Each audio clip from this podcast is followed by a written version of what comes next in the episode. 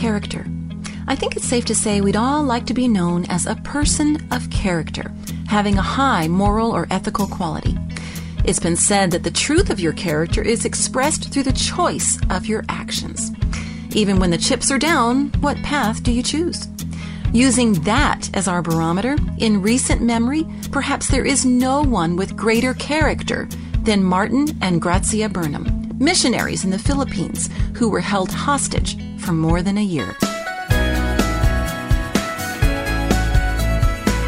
Welcome to Sincerely Yours with Ann Mains, an exclusive presentation of Faith Strong Today. Hear new episodes every weekday and subscribe to our podcast at faith strong today dot com. In May of two thousand one, Martin and Gracia were abducted by a group of Muslim guerrillas. Over the course of the three hundred seventy-six days of their captivity, various photos were released by the terrorist group, revealing not only the couple's lack of nourishment, but the armed guards who held them. On multiple occasions, they were commanded to embrace the Islamic faith. If they did this, their captors promised a swift and safe release. Yet, they refused. One hostage that was released by the terrorist group confirmed that the Burnhams steadfastly stood by their Christian faith, no matter what, which led up to June of two thousand two. The couple had a growing sense that they would not make it out alive.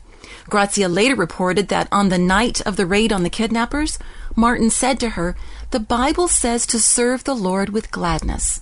Let's go out all the way. Let's serve him all the way with gladness." The two then prayed in their hammock, recited scripture verses to each other, and sang worship songs to God. Sometime after they lay down to rest, the rescue assault began, and the bullets began to fly. In the mayhem, as they crouched huddled together, two bullets found the Burnhams, one puncturing Gracia's leg and the other hitting Martin in the chest. And on that day, Martin Burnham, forty-two-year-old father of three, met face to face the one true God, whom he'd served all the way with gladness. A man of character whose foundation was built on Jesus. And just in case we wonder how secure that foundation is, in today's reading, the Apostle Paul gives us a huge reminder. Philippians chapter two is loaded with nuggets of truth, pillars on which the Christian faith is upheld. One such foundational truth is found early in the chapter, beginning in verse ten. "At the name of Jesus, every knee shall bow in submission, of those who are in heaven and on the earth and under the earth, and every tongue will confess and openly acknowledge that Jesus Christ is Lord, sovereign God, to the glory of God the Father."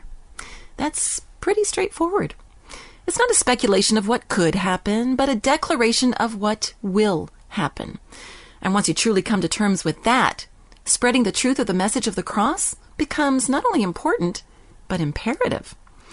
In the Sunday morning service after Martin's death, his home pastor, Reverend Robert Varner, ended his sermon with these words: "Martin and Gracia Burnham went to the Philippines in obedience to God's call in their lives. That's a fact. That's done.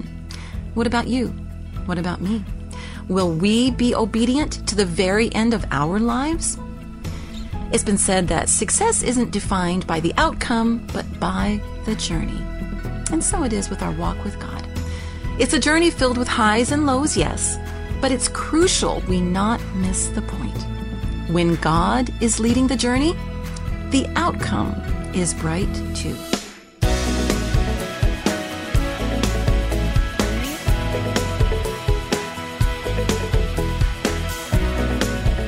Taking you on a journey through the New Testament. This has been Sincerely Yours with Ann Mains, an exclusive presentation of Faith Strong Today.